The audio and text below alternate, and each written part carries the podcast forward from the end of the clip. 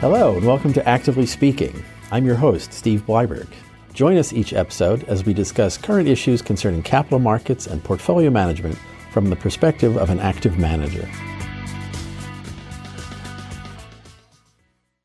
Welcome back, everybody, to uh, another episode of Actively Speaking. Uh, we've we took a little break over the summer, but we're back now, and actually we're back in person, uh, recording for the first time in a, in two and a half years uh, in the same place with me and my uh, my guest, and I'm we're going to go nuclear today, and and uh, my we're going to talk about nuclear power.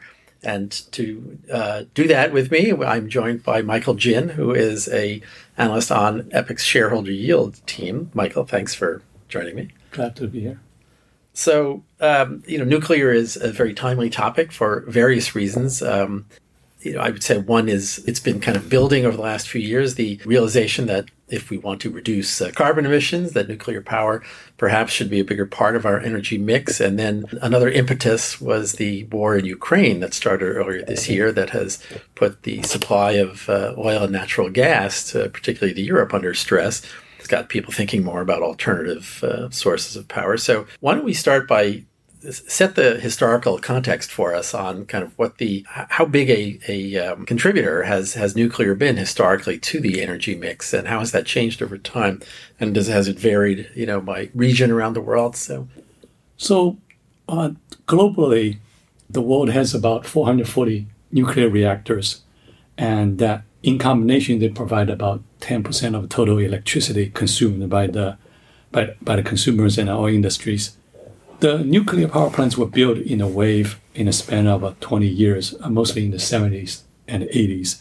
In a span of 20 years, uh, more than 300 nuclear reactors were built. And by 1987, it passed the mark of 400 nuclear reactors. And since then, or to say in the last 25 years, the number has been relatively stable. As of now, the number is 440.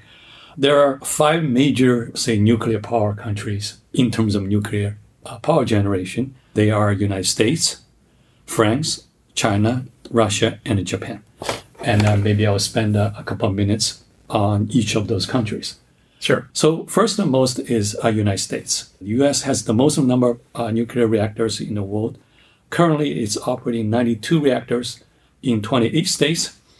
The average age of those nuclear reactors are 40, with the oldest one that was built in 1969 or 53 years old, and the youngest was built in 2016. Uh, the, uh, but it's important to notice that the second youngest was built in 1996, which was 26 years uh, old. Uh, the, the, gap of that 20 years is really very unique for that one particular plant.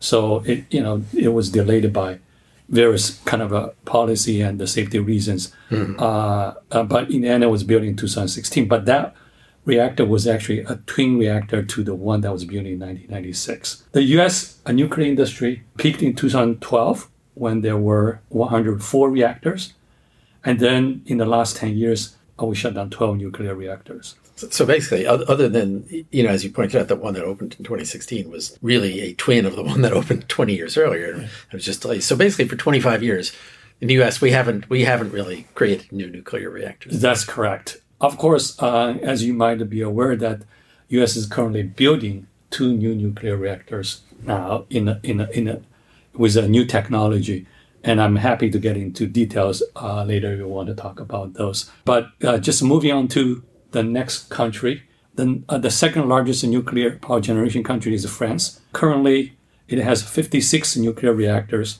providing 70% of total electricity uh, used in the consuming in France. The country is also building uh, another nuclear reactor with the third generation technology. That plant has been in the construction phase for quite a while and it still hasn't been started up yet.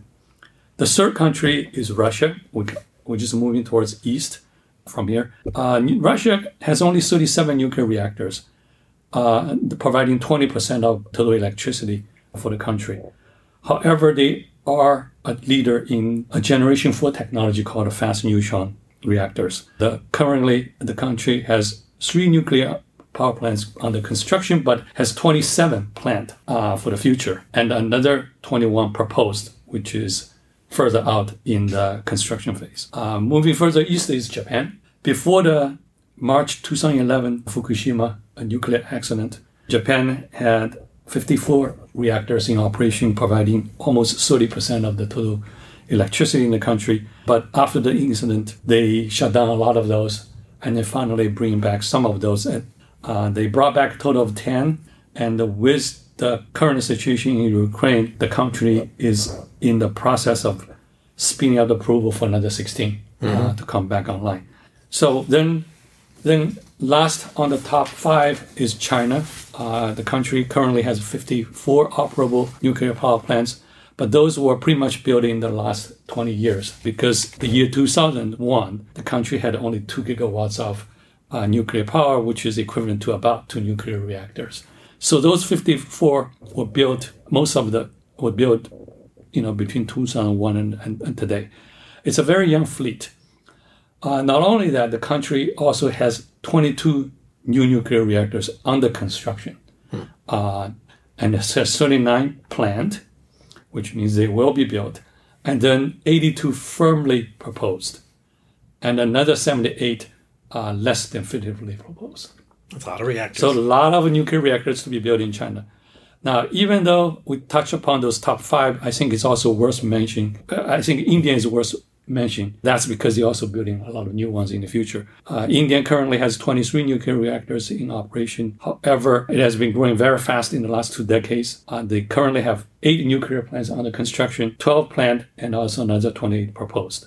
So imagine when those are all built, uh, they definitely will be in, the top five. Now, um, over the years, as we were just saying, like so, basically the U.S. went through about a 25 year period where nothing new was being built, and during those years, I would sometimes read about you know people who were in favor of going back to building more nuclear plants would say, well, you know, the technology has changed; it's different from that first wave that you referred to of reactors built in the 70s and 80s. The technology is better, it's safer. Tell us a little bit about you know what has changed.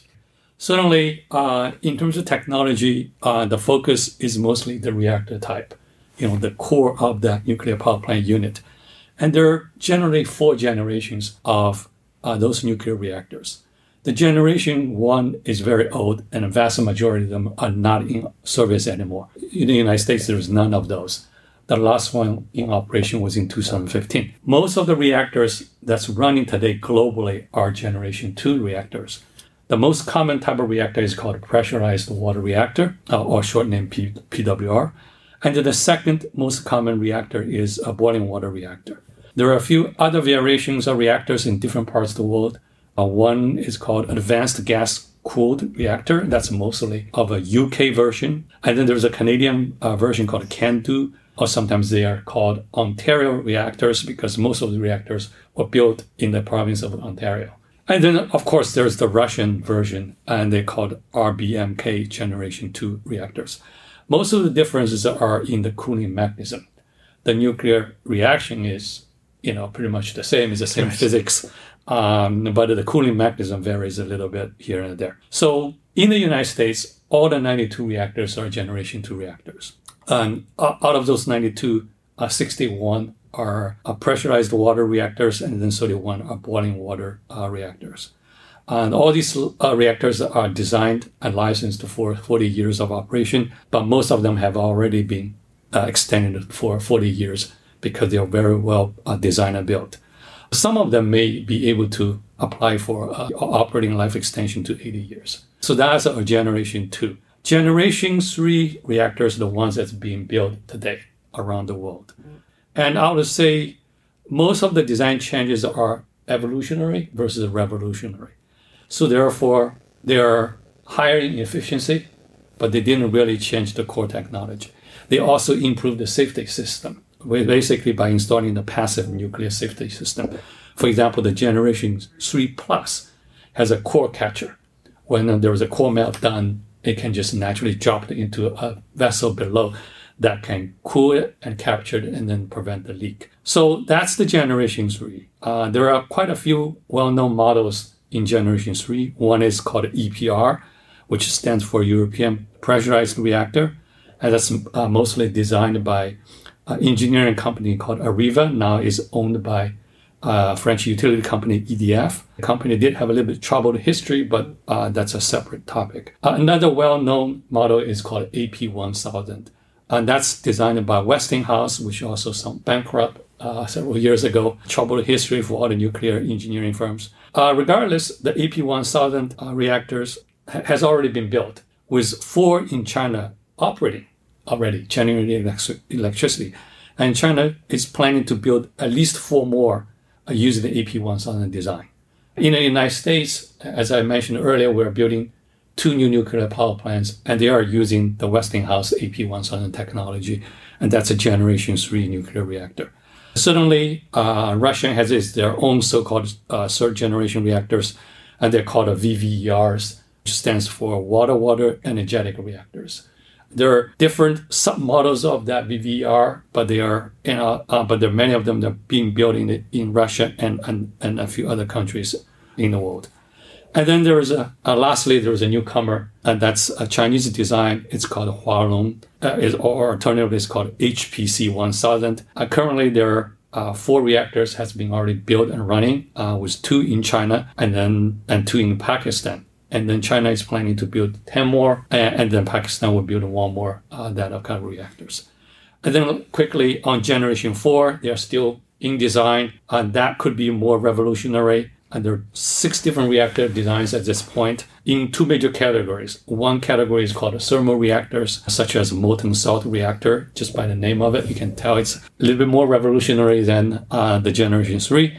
And also, the other type is called a fast neutron reactor, uh, such as sodium cooled. Russia is a leader in that technology with two pilot plants being built. And, and with the Generation 4 you might have heard of the small modular reactor. Uh, that's uh, that seems to be very important for the future of the energy transition. So the, the SMRs are really part of the generation four technology. They're using Gen 4 tech, but they are smaller in design. The main change is that those reactors smaller, the components are modular, so that can be produced in a mass in a larger quantity to reduce cost.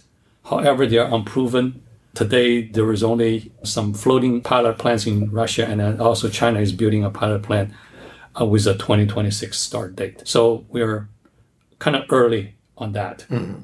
Um, okay, so that's uh, that's you've done a great job of of giving us sort of the background, the history, and then how it's developed and where we are today. Let's talk a little bit now more about sort of policy issues and and you know how that has shifted over time you know, it seems to me just, you know, the course of my lifetime as a child, you know, nuclear power was this, you know, gee whiz Jetsons technology. It was the, we were all going to use this in the future. Then we had some safety incidents, you know, well known in the 70s and 80s. And suddenly people were dead set against nuclear energy. And uh, now it seems like the pendulum is shifting back again for other reasons, again, having to do with whether it's uh, environmental concerns about emissions or uh, security of, of supply of, of, fossil fuels, for example. So, uh, uh, you know, where, where, do where do you see it standing right now in terms of our, our policy towards nuclear power around the world?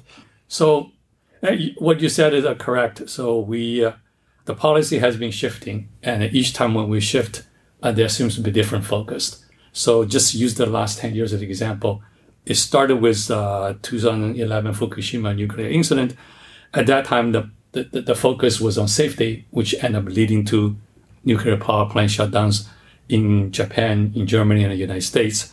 Before the, the shutdown, they actually had, uh, before the incident in Fukushima, they had 17 nuclear reactors, and now they're only running three.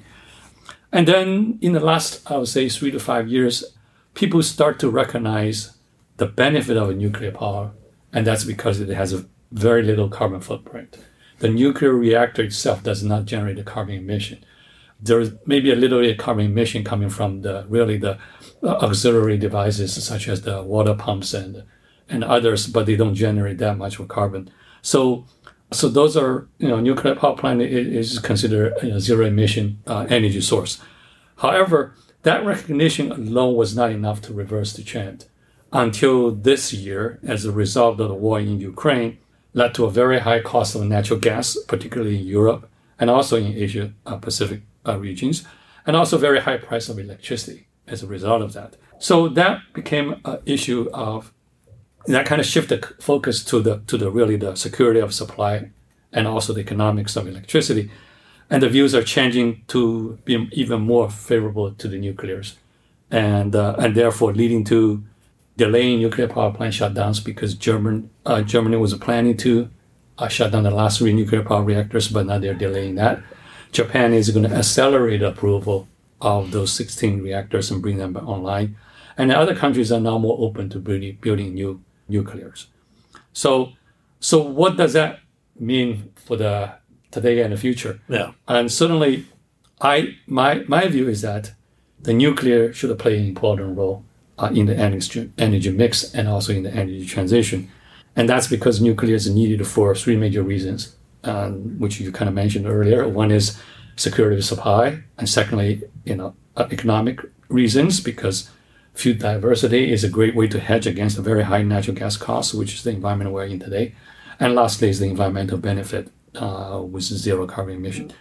And also technology, as I mentioned earlier, with the Gen 4 nuclear reactor and possibly the SMRs, which stands for small modular reactors, uh, they could also uh, make the new nuclear more relevant in the mix of energy in the future. Uh, of course, along the way, we need to be very conscious of the challenges, and also uh, um, we're still going to need a political and regulatory support of the nuclear industry, and also be conscious of that public views may change from time to time. Yeah. Um, so it seems to me there the the objections historically have kind of focused on two things. One was always about safety, but then the other was about what do you do with the waste? What do you do with the spent fuel? You know? So, uh, what's your view on that? Like, is is that a challenge we can overcome? I would say it's a challenge in terms of safety. I would say you know industry had we did have histories of nuclear uh, incidents, with the most recently uh, at the Fukushima, but also the safety standard has been raised, and then technology design has becoming better. As I said, the Gen 3 has the core catcher. So therefore, uh, it is getting better. Oftentimes, it's really of the you know the public acceptance or, or willingness to recognize that safety benefit uh, in the engineering. So hopefully, uh, the view will change as uh, as we build up a longer safety record, uh, operating safety record, and then public uh, can become more open to that. Uh, nuclear waste has always been a challenge because, regardless, no matter how you change the reactor design, you're going to generate nuclear waste. And the storage of nuclear waste has always been very challenging. Every country has a different way of storing them, and and the United States is still in a process of trying to get fully resolved uh, by storing them underground in one particular uh, site in Nevada. Uh, and, and, before that's resolved, some of the waste are actually st- stored on the site, which is somewhat not as comforting as as as you know miles under the ground. Right. Yeah. Right, and I mean, and if we go to a world with all these small modular reactors, yeah. each one storing waste on on site, um, you know, and the need for security around that, that's that's a challenge. Yes, that is one of the challenge for challenges for the SMRs. So I would say just quickly touch upon the general overall challenge we're facing in in the new nuclear going forward, you know, I'll just quickly highlight that one is uh, we need to recognize it's still a very capital intensive project. And uh, the projects that's been built, pretty much every single one of them, single one of them have experienced schedule delays and cost overruns by doubling or tripling the cost of original estimate and, and, and years of uh, delays in schedule. So therefore, uh, can I can I just ask like what drives those delays? Is it has it been like environmental challenges? What you know why why are they so unable to plan accurately about how long these things are going to take or what they're going to cost? Um, I guess as you mentioned earlier, at first we haven't been building nuclears for decades, and uh, the people who used to build them in the 70s and 80s are no longer are the ones that are available to the kind of guide through the, the build construction, and that's first. And secondly it's a newer technology, and also keep in mind that nuclear plants are built with probably the highest safety standard in the whole world mm-hmm. of with everything that's been built because we want it to be incident free and in the span of its operating life and minimum for 40 years. Right. And the Gen 3s are kind of designed for 60 years and hopefully 80 years. And some people even speculating for 100 years. But let's just even for 40 years, that's a pretty high safety standard. And, and secondly, uh, because of that, during the construction process, if there's any discovery or concern on the safety of the power plant, you will have to make a stop and then make corrections on that. So Okay, so I guess it's worth it. it's well worth it in the end. Uh, but that does make it quite a headache because the project cost goes up, and, and then and then makes the next person or next country or next company want to build a nuclear plant. You know, they have to take a pause to think: Do I want to take that this kind of undertaking that will cost billions, and then and, and then could be experiencing cost overruns and Right. uh, time delays. You know, is that something I want to take? Uh, so, so I think you know uh, it's an experience factor. I mean, in the 70s to 80s, the whole world were able to build more than 350 reactors in the span of 20 years, and with at that kind of a computing power and the technology, I would think that you know with today's computing capability and, uh, and engineering capability, if we really want to do it, we probably can. It's just matter of climbing up the learning curve first and then and then replicate that uh, again and again. And of course, we need to deal with the, the economics, uh, and that's because renewable power, such as wind and solar, is a competing power source, and and wind and solar also has zero em- emission, same as nuclear, and they are becoming cheaper, and currently is cheaper than nuclear, and also wind and solar are not considered as dangerous as nuclear. So therefore, so people sometimes question, you know, when they're trying to make a decision, you know, do I build a new nuclear or a new wind or solar? There is, you know, the only argument to, to build a new nuclear could be really the, the fuel diversity argument. That Well, and also presumably reliability too. You know, the you know wind and, and solar are not always on, and That's correct. Nuclear can be always on, but of course, if you could get better battery storage for for the wind and solar, that that would also tip the balance. So That's correct. That's the next piece of the puzzle, which is once you know it- whether the battery cost and the hydrogen cost will come down to solve the short-term storage, which is battery, and the long-term storage, which is uh, long-term energy storage, which is hydrogen. If we get those costs coming down meaningful enough to be comparable, and then with the renewables, then that combination could be quite competitive against the nuclear. So I mean, as, as we're sitting here today, are are these discussions taking place at? Uh, you know, I guess it's not just electric companies. I mean, this is sort of a government policy issue too. But like, are are there discussions taking place today about should we move ahead with this new nuclear power plant? And you know, how are those decisions falling out? Are they are they moving ahead or not? I would say it, dif- it differs by country. Uh, I would say, as I mentioned earlier, there are some countries are are pretty Yes. Well, yeah, you mentioned committed to the China, nuclear. yeah. China, India, and uh, uh, maybe a few other countries. And, and then, and I think in, uh, in the United States and Europe, they're a little bit more hesitant. But there are signs that's kind of you know helping us in that direction, uh, including the Inflation Reduction Act uh, that was passed recently. Uh, within the act, there uh, there are nuclear tax credit provided for existing nuclear power plants, and also tax credit for new builds as well. So those tax credit, you know, if it's you know applied or used properly, it could help uh, not only the existing plant to run for longer, you know, beyond this 40 year to 60 years or, or beyond, and also could uh, encourage another new build. And as I said earlier, the Southern company is building two nuclear power plants, even though they experienced challenge in, know, uh, in the past, but they are near the end. Those could be finished and commissioned sometime next year. So when that happens, we may see a headline that in the, new, uh, the United States, the uh, first nuclear power plant uh, after decades is up and running. I think that could psychologically, at least, uh, to provide a, a boost in confidence and, and, and then also helping companies to make decision or policy uh, makers to, to provide additional support.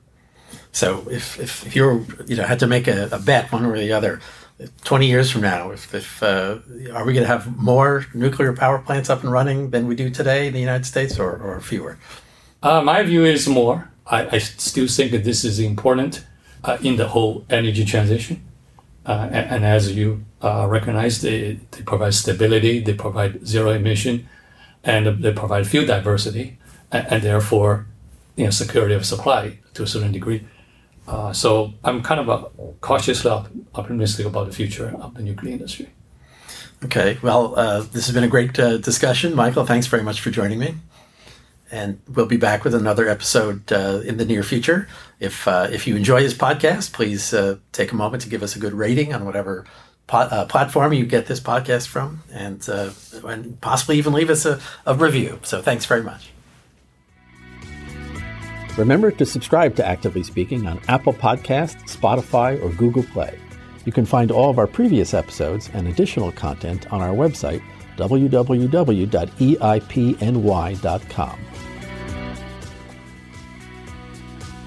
The information contained in this podcast is distributed for informational purposes only and should not be considered investment advice or a recommendation of any particular security, strategy, or investment product. Information contained herein has been obtained from sources believed to be reliable, but not guaranteed. The information is accurate as of the date submitted but is subject to change. Any performance information referenced represents past performance and is not indicative of future returns. Any projections, targets, or estimates in this presentation are forward looking statements and are based on Epoch's research, analysis, and assumptions made by Epoch. There can be no assurances that such projections, targets, or estimates will occur, and the actual results may be materially different. Other events which were not taken into account in formulating such projections, targets, or estimates may occur and may significantly affect the returns or performance of any accounts and or funds managed by Epoch. To the extent this podcast contains information about specific companies or securities, including whether they are profitable or not, they are being provided as a means of illustrating our investment thesis. Each security discussed has been selected solely for this purpose and has not been selected on the basis of performance or any performance related criteria. Past references to specific companies or securities are not a complete list of securities selected for clients, and not all securities selected for clients in the past year were profitable. The securities discussed herein do not represent an entire portfolio and in the aggregate may only represent a small percentage of a client's holdings.